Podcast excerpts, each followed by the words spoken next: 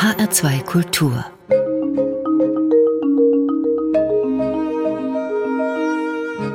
Hörbuchzeit. Heute mit Dorothee Meyer-Karweg und Nicole Abraham. Zu Beginn werden wir über das neue Hörbuch von Michael Köhlmeier sprechen. Das Schöne, neunundfünfzig Begeisterungen. Weiter geht es mit Anne Serres fantastischem Märchen Die Gouvernanten, eine Geschichte, die gerade verfilmt wird, unter anderem mit Lily Rose Depp in einer der Hauptrollen. Räuber Hotzenplotz, die kleine Hexe, der kleine Wassermann, das kleine Gespenst und Krabbert. Das sind Figuren, die Otfried Preußler geschaffen hat. Und wie war Otfried Preußler so privat? Wir sprechen über die erste vollständige Biografie von Tilman Spreckelsen, die jetzt zu Preußlers hundertsten Geburtstag erschienen ist. Im Anschluss haben wir dann auch wieder ein Kinder- und Jugendhörbuch für Sie aus der neuen Reihe Wilde Woche. Montags ist immer Safari von Johanna Prinz. Der Autor und Hörbuchsprecher Michael Köhlmeier wurde für seine Arbeiten vielfach ausgezeichnet. Er hat nun ein Buch und Hörbuch mit dem Titel Das Schöne, neunundfünfzig Begeisterungen herausgegeben.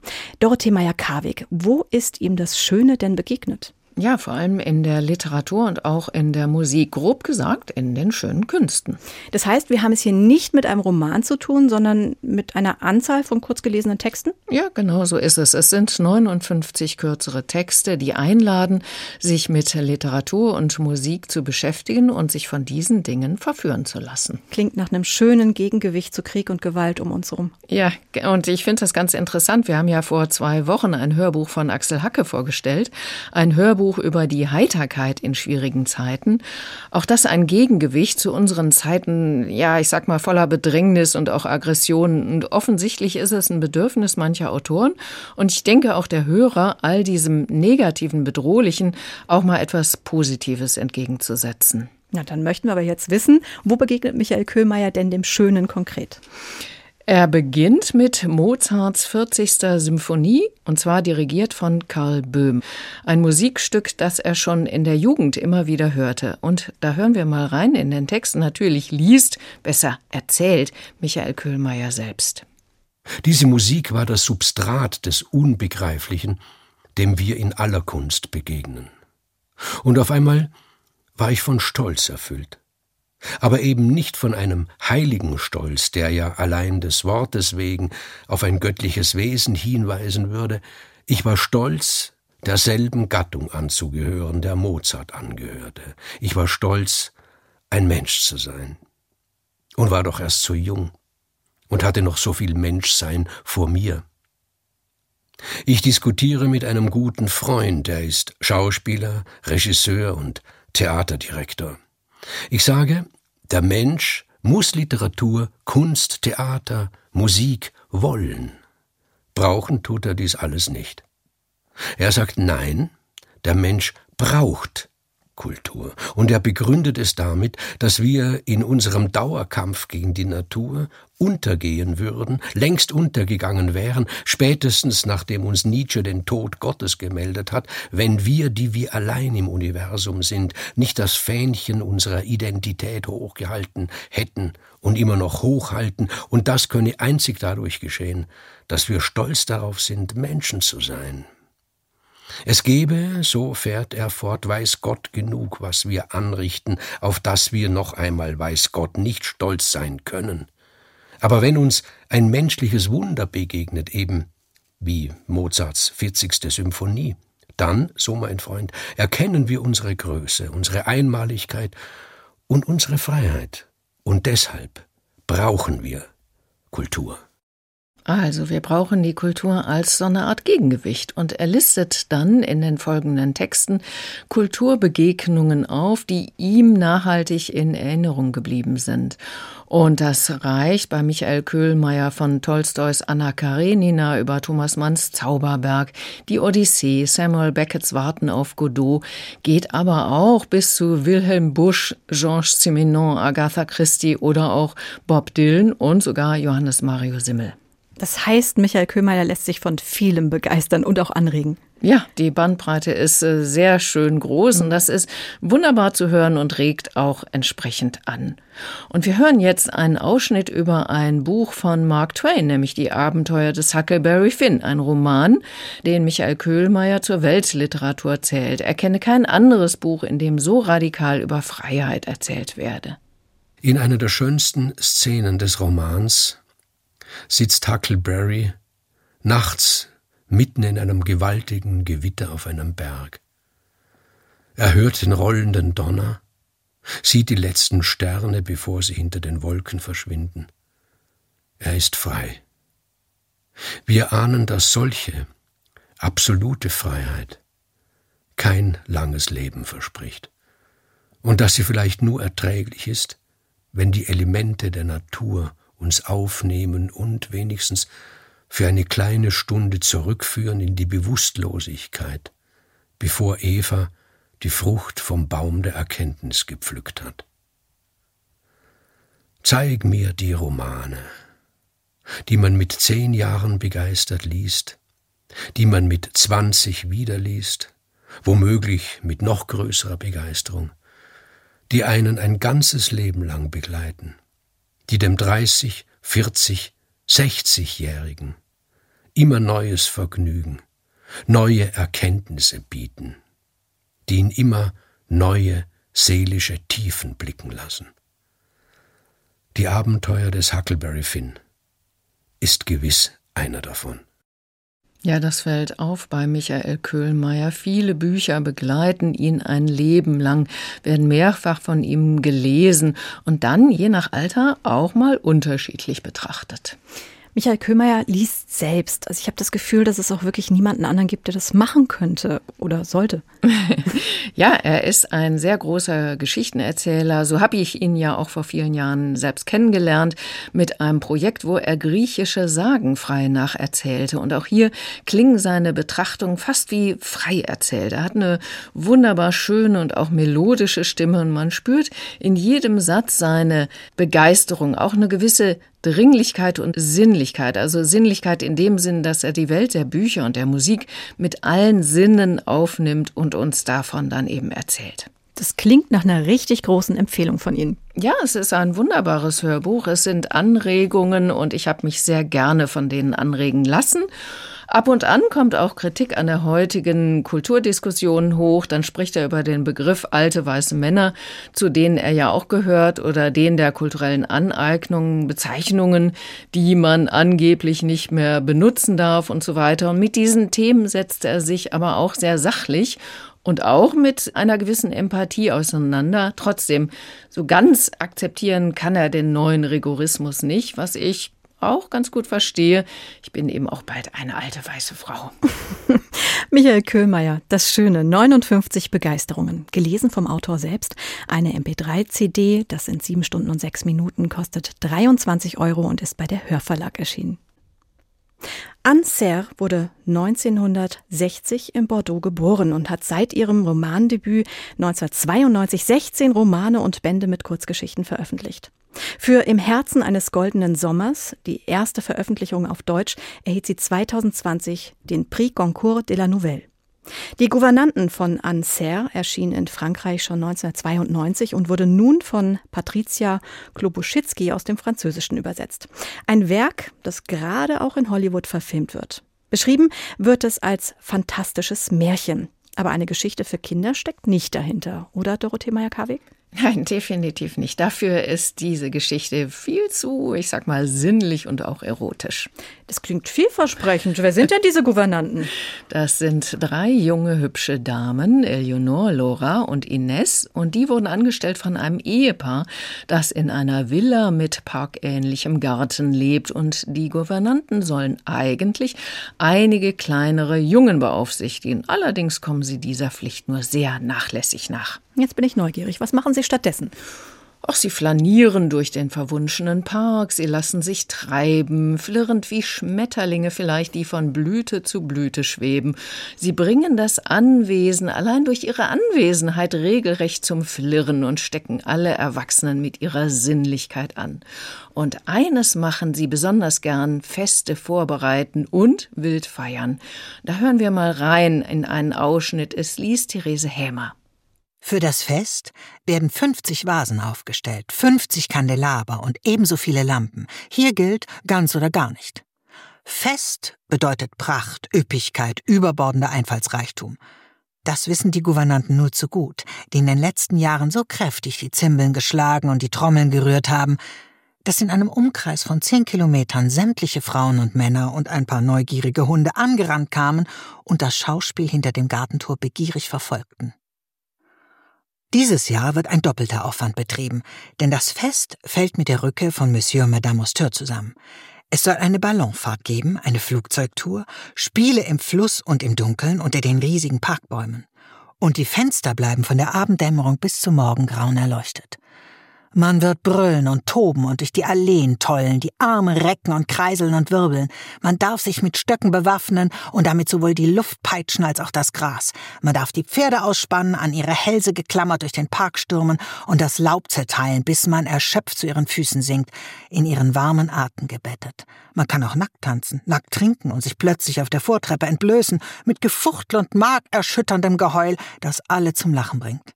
Ja, was für eine Vorstellung. Aber ihre Sinnlichkeit leben die Gouvernanten natürlich vor allen Dingen mit Männern aus, so wie mit diesem, der eines Tages unvermutet durchs Tor in den Park tritt und im Dickicht des Unterholzes verschwindet. Die Grazien haben es bemerkt und eilen ihm nach. Eleonore und Laura rennen die Treppe hinunter und treten vors Haus. Keuchend, leicht zerzaust.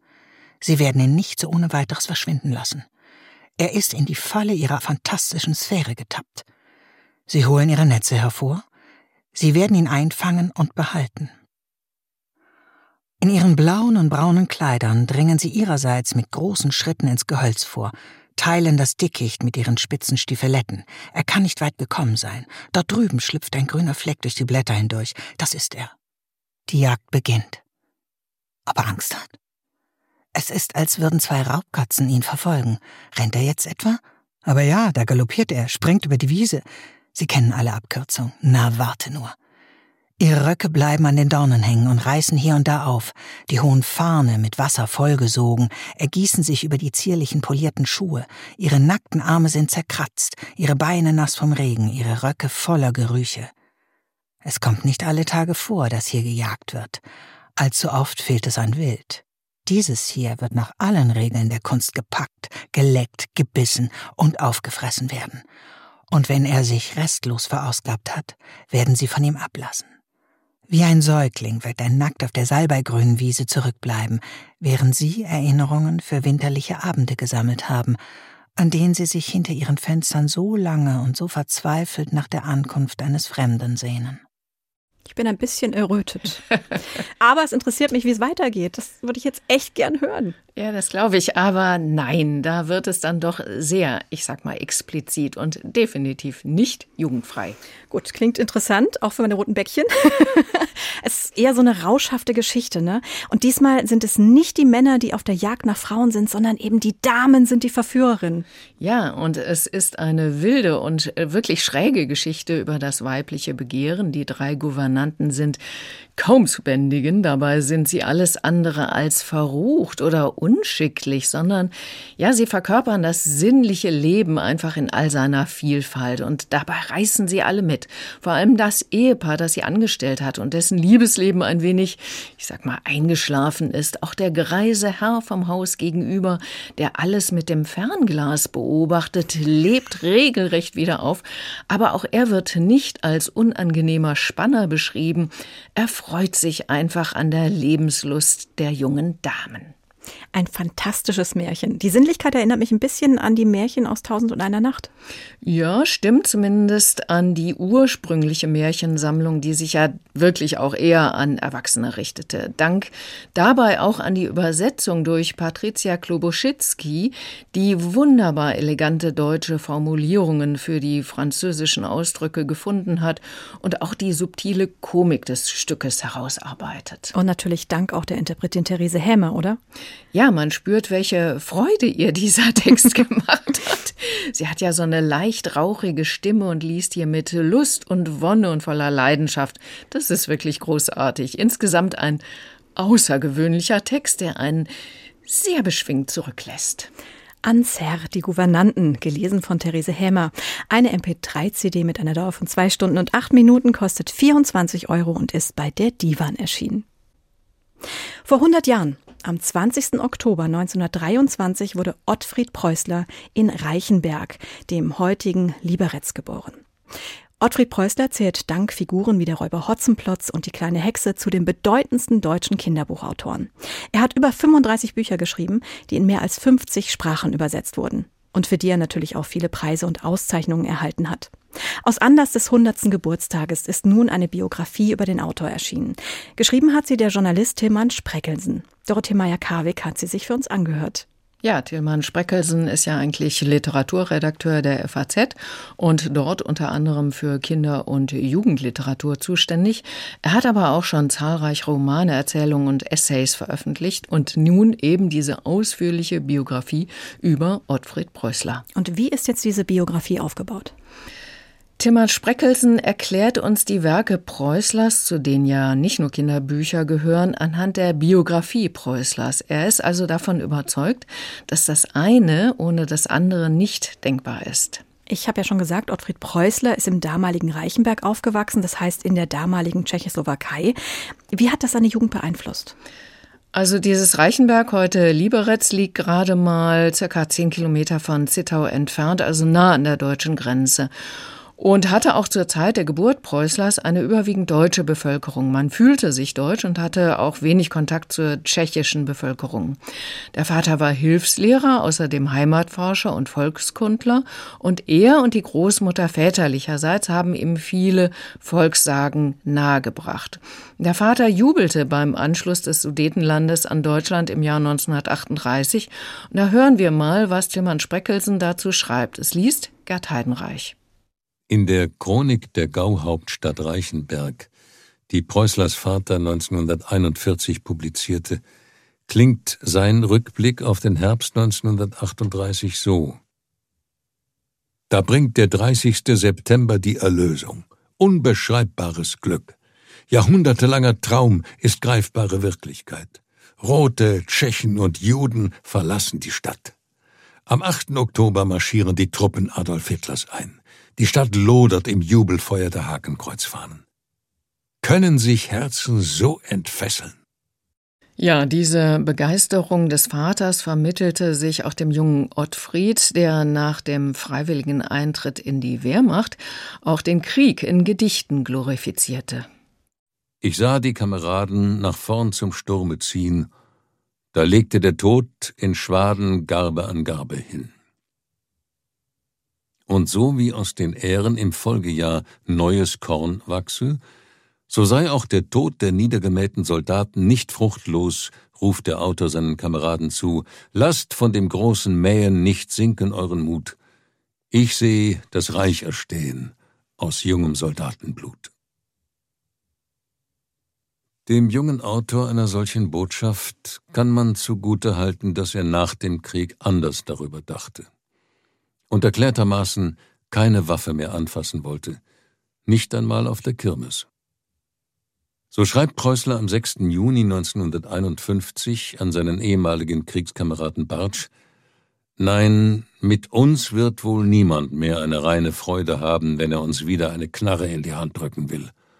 Hoffentlich kommt es nicht erst dazu, denn obwohl wir einmal von ganzem Herzen Soldaten gewesen sind, ein zweites Mal wäre das kaum mehr der Fall.« Ja, auch Otfried Preußlers erster Jugendroman Erntelager Geier war voll auf Linie der Nationalsozialisten. Das finde ich sehr erstaunlich, dass sich das dann so gewendet hat. Ne? Er mhm. wurde dann Pazifist und er hat dann fantasievolle Kinderbücher geschrieben.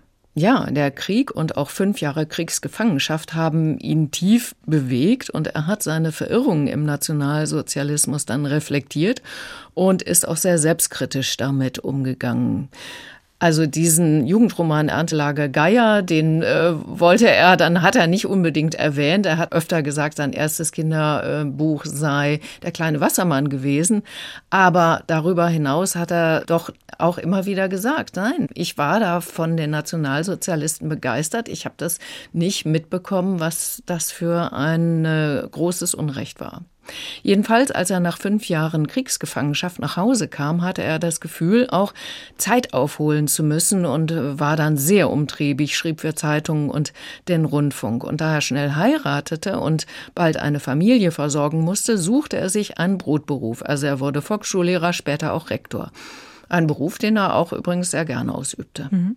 Es war also kein in den Tag hineinlebender Poet, sondern offensichtlich ein strukturierter und strebsamer Mensch. Ja, das vermittelt Tilman Spreckelsen in dieser Biografie. Preußler hat als Lehrer und Rektor auch immer nebenher die Kinderbücher geschrieben. In seinen Büchern werden Übernatürliches und Alltägliches ja miteinander verwoben. Und die kleinen Helden kommen auch, wie er selbst letztendlich, durch Selbstreflexion und gute Weise Unterstützer auch, wie den Karpfen Cyprinus, den Uhu-Schuhu oder den Raben Abraxas, immer auf die richtige Spur. Der Karpfen aus dem kleinen Wassermann. Genau, das war eben dann das erste Kinderbuch, das mhm. neunzehnhundertsechsundfünfzig beim Verlag Thienemann erschien. Und es folgten dann eben die kleine Hexe, der Räuber Hotzenplotz, das kleine Gespenst und so weiter. Aber am beeindruckendsten für mich ist sicher das Jugendbuch Krabbert. Das Buch, in dem der Titelheld Krabbert in die Fänge eines bösen Magiers gerät und schließlich durch die Liebe eines Mädchens gerettet wird. Ein Buch, in dem er seine ganze Jugend im Nationalsozialismus verarbeitet hat. Spreckelsen zitiert Preußler, der dazu schrieb: Mein Krabbert ist die Geschichte eines jungen Menschen, der sich mit finsteren Mächten einlässt, von denen er fasziniert ist, bis er erkennt, worauf er sich da eingelassen hat, schreibt Preußler neunzehnhundertzweiundneunzig. Es ist zugleich meine Geschichte, die Geschichte meiner Generation. Und es ist die Geschichte aller jungen Leute, die mit der Macht und ihren Verlockungen in Berührung kommen und sich darin verstricken. Tatsächlich trägt die Herrschaft des Müllers Züge eines totalitären Systems, das niemand unerlaubt verlassen darf, das von andauernder Kontrolle und Überwachung geprägt ist, bis hin zum lange Zeit glaubhaften Anspruch des Müllers, er allein bestimme, wer auf dieser Mühle sterbe. Ein System, das zugleich denjenigen, die sich darauf einlassen, Macht gegenüber Dritten verleiht. Ein System wie der N S-Staat. Ja, also für mich ist dieser Krabbert wirklich die Krönung von Otfried Preußlers Schaffen. Er hat auch viele Jahre daran gesessen.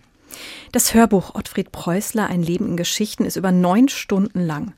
Kann das einen so lange fesseln? Naja, Otfried Preußler ist ja ein Autor, der viele von uns mit seinen Kinder- und Jugendbüchern geprägt hat.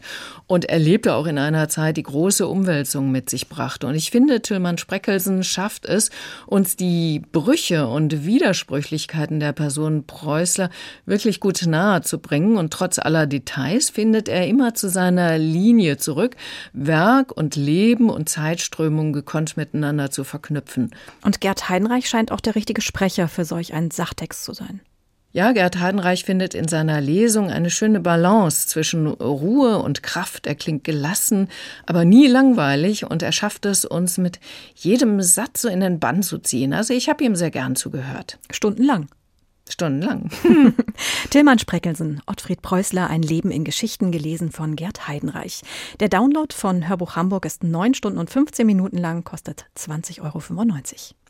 Und wer mehr von Otfried Preußler hören möchte, im Verlag Hörbuch Hamburg sind viele seiner Kinder- und Jugendbuchklassiker als Lesung und oder Hörspiele erschienen. Johanna Prinz hat einen mehr als interessanten Lebenslauf für eine Kinderbuchautorin. Sie ist promovierte Diplombiologin, war früher Affenforscherin im Zoo, leitete den Bildungsbereich eines großen Naturkundemuseums und danach ein Nationalparkhaus am Wattenmeer. Als Kinderbuchautorin schreibt sie Sachbücher und mit Montags ist immer Safari ihren ersten Kinderroman. Das Kinderhörbuch ist der erste Teil der Reihe Wilde Woche. Dorothee Meyer-Karwig, was ist denn darunter zu verstehen? Ja, diese Reihe möchte Kindern ab sechs mit spannenden und lustigen Abenteuern die Welt der Tiere rund um den Globus nahebringen. Also es beginnt eben mit dem Montag. Montags ist immer Safari. Da geht es um die Welt der afrikanischen Savanne. Dienstags geht es in den Dschungel. Ja, und so gibt es dann für jeden Tag der Woche ein anderes Thema. Ja, das erschließt sich mir. Sehr gut. Wie werden denn diese Tiergeschichten erzählt? Ja, im Mittelpunkt stehen immer bestimmte Tiere, die für das jeweilige Gebiet typisch sind. Also in diesem Fall ist es das Erdferkel Pippa, der Madenhacker Horst, drei Erdmännchen, eins, zwei und dreizahn, der Löwe Manolo und dann gibt's noch Waldrapp Gisela. Waldrappe leben eigentlich in Österreich, aber Waldrapp Gisela macht einen Ausflug in die Savanne. Ja. Später kommt dann noch eine Giraffe dazu, auch Gnus und ein paar andere Tiere spielen auch eine Rolle. Gefällt mir sehr gut. Was erleben hm. denn die Tiere in der Savanne? Also die Geschichte, die erzählt wird, die ist schon recht fantastisch. Der Löwe Manolo, das Erdferkel Pippa und die Erdmännchen eins, zwei und dreizahn und der Madenhacker Horst, die verstehen sich sehr gut und können auch sprechen. Mhm. Und sie leben an einem schönen Wasserloch und es geht ihnen gut. Montags aber kommen immer Touristen auf Fotosafari. Und die Tiere wissen das und haben gelernt, die Menschen zu dressieren. Wie haben sie das denn geschafft? Ja, die Tiere machen dann bestimmte Kunststücke, führen sozusagen richtig was auf und dann heben die Menschen ihre Arme und fotografieren. Da hören wir mal rein, es liest Oliver Kalkofe. Die Vorstellung ist ein voller Erfolg. Pippa gräbt ein wundervoll tiefes Erdferkelloch, die Erdmännchen erproben ihre Dressur und Horst fliegt genau im richtigen Moment herbei, um die Aufmerksamkeit der Zuschauer zu fesseln. Einen Madenhacker haben die meisten Menschen noch nie gesehen und so wird Horst ganz oft fotografiert. Manolo sieht prachtvoll aus, wie er da am Wasserloch hockt. Und zum großen Finale überlässt zwei die Menschendressur seinen Brüdern, schlendert wie zufällig am Ufer entlang und tut so, als hätte er den Löwen nicht gesehen. Pippa hört bis in ihr Erdloch hinein, wie die Touristen nach Luft schnappen. Erst im letzten Moment springt zwei zurück und Manolo brüllt, dass die Akazien wackeln. Dann führen die beiden eine Verfolgungsjagd auf, die sich gewaschen hat.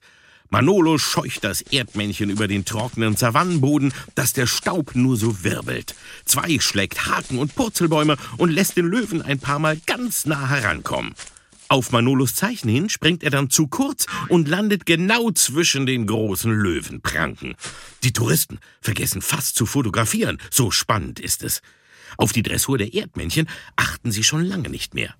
Zweis Schicksal scheint schon besiegelt, doch dann dreht er plötzlich eine elegante Pirouette und entkommt.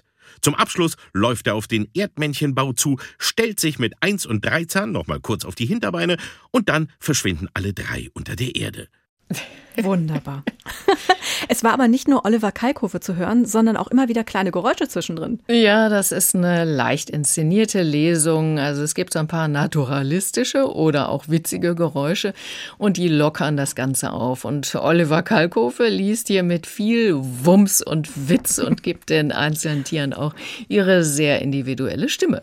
Also es war ja schon sehr schön, aber für mhm. eine spannende Geschichte muss ja noch was Außergewöhnliches passieren. Ja, das ist natürlich Folgendes, die Idylle droht zerstört zu werden. Eins der Erdmännchen hat nämlich weiße Blätter gefunden, die die Menschen von der Safari verloren haben. Und da Waldrapp Gisela mit Menschen aufgewachsen ist, kann sie die Schrift auf dem Papier entziffern und liest langsam vor.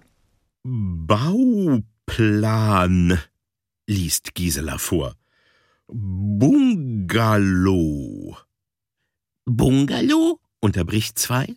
Die kenne ich. Das sind Dinger, in denen Menschen wohnen, weil sie doch keinen Bau haben. Die anderen Erdmännchen nicken. Bauplan? Fragt Pippa. Wo wollen die Menschen denn bauen? Alle schauen erwartungsvoll auf Gisela, die noch immer über die Papiere gebeugt ist. Wasserloch. Hä? Macht Dreizahn und kratzt sich am Ohr. Heißt es, sagt Pippa, aber eigentlich weiß sie die Antwort schon. Die Akazie auf der Zeichnung sieht wirklich genauso aus wie der Baum, neben dem sie gerade sitzen. Was bedeutet das? fragt zwei, und Pippa sieht, dass auch er die Akazie auf dem Papier anstarrt. »Heißt das etwa?« beginnt Horst und schließt dann den Schnabel. »Hier?« fragt Manolo. »Leider ja«, sagt Gisela und sieht auf einmal gar nicht mehr so vornehm aus. Entsetzt starren die Tiere sie an. »Die Menschen wollen an unserem Wasserloch etwas bauen«, haucht Pippa. »Aber da wohnen wir doch«, sagt eins. Ja, das idyllische Wasserloch soll bebaut werden. Die Tiere sind entsetzt und überlegen, das große Orakel zu fragen, was sie gegen die Bebauung machen können. Das große Orakel? ähm, was ist das jetzt? Ja, das wissen die Tiere auch nicht so genau. Sie machen sich aber auf die Suche und erleben dann viele Abenteuer in der Savanne und finden schließlich das Orakel. Und mit dessen Hilfe können die Tiere ihr Wasserloch wirklich retten. Und zwar, indem sie dafür sorgen, dass das Gebiet wegen der seltenen Tiere unter besonderen Schutz gestellt wird. Ich finde, das klingt nach einer wirklich witzigen Geschichte. Mhm. Ähm, hat das denn auch irgendwas mit der Realität zu tun? Die Reihe soll ja Kindern das Leben der Tiere in bestimmten Gebieten dieser Erde nahebringen. Ja, es ist schon eine ziemlich wilde Mischung aus Fantasie und Realität. Die Tiere können miteinander sprechen, Löwe und Erdferkel verstehen sich gut. Das entspricht nicht unbedingt der Realität, mhm. aber passt eben zu solch einer Kindergeschichte. Darüber hinaus gibt es aber durchaus was zu lernen. Beispielsweise, dass Madenhacker gerne auf Tieren wie Giraffen sitzen und diese von Insekten befreien. Außerdem warnen sie ihre Wirte vor Gefahren. Das ist also für beide von Vorteil. Oder wir lernen, dass Erdferkel gerne Höhlen bauen und dass Erdmännchen gerne gesellig sind. Aber das wissen wir natürlich schon. Also die meisten von uns, ja. Das sind eben so kleine Dinge, die Kinder hier erfahren. Und das sind eben erste Anreize, sich mit fremden Erdteilen und deren tierischen Bewohnern zu befassen. Im Booklet gibt es dann noch ein paar Hinweise dazu, was Fantasie und was Realität ist. Na, dann können wir mal gespannt sein auf die nächste Folge der Reihe Wilde Woche. Es wäre dann der Dienstag. Mhm. Johanna Prinz, Montags ist immer Safari, gelesen von Oliver Kalkofe. Zwei C Ds, eine Stunde dreiundvierzig Minuten Hörspaß für Kinder ab sechs, kosten zwölf Euro neunundneunzig und sind bei C B J Audio erschienen. Damit geht die Hörbuchzeit zu Ende. Es verabschieden sich Dorothee Meyer-Karweg und Nicole Abraham.